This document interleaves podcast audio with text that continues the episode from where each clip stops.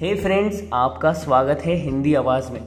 दोस्तों, आज के इस पॉडकास्ट एपिसोड में मैं एक शॉर्ट स्टोरी बताने वाला हूँ। इसका नाम है मुर्गे की अकल ठिकाने।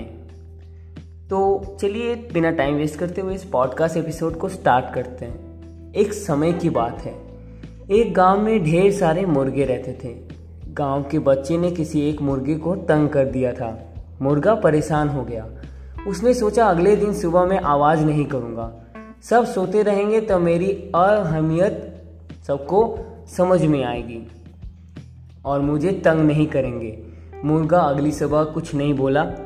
सभी लोग समय पर उठकर अपने अपने काम में लग गए। इस पर मुर्गे को समझ में आ गया कि किसी के बिना कोई काम नहीं रुकता। सबका काम चलता रहता है। तो इससे मोरल ऑफ़ द स्टोरी क्या मिला? घमंड कभी नहीं करना चाहिए। आपकी अहमियत लोगों को बिना बताए पता चलता है। ठीक है? तो इस पॉडकास्ट एपिसोड में इतना ही। जैसा कि मैंने बोला, ये शॉर्ट एपिसोड है। ओके तो मिलते हैं आपसे नेक्स्ट एपिसोड में। तब तक के लिए बने रहिए हिंदी आवाज़ के साथ। धन्यवाद।